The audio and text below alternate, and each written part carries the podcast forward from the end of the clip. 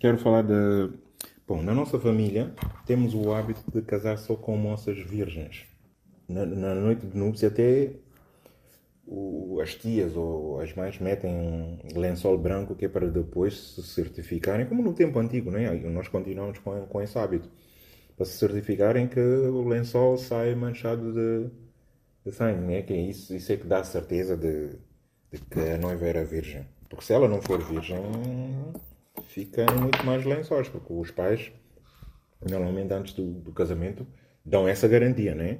E depois também, se, se ela não for virgem, o noivo uh, fica. É complicado, porque os amigos, os colegas começam a gozar e depois. Pá, é complicado, muito complicado quando, quando, quando não é assim. Então, normalmente as pessoas procuram sempre ter a certeza.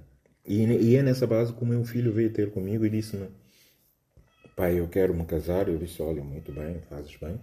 E ele disse: Mas eu quero fazer um. Eu quero ter a certeza que a minha noiva é virgem antes de ir para o casamento. Eu disse: Olha, a única coisa que tens que fazer tens é fazer um teste. Ele disse-me: Um teste? Sim, um teste. Se ela é virgem ou não.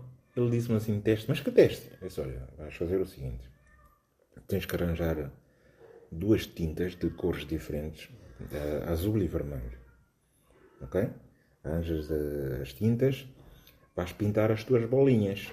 Pintas um lado vermelho e o outro lado pintas azul. Não interessa. Não, não interessa se pintas o esquerdo ou o direito, isso não interessa. Ok?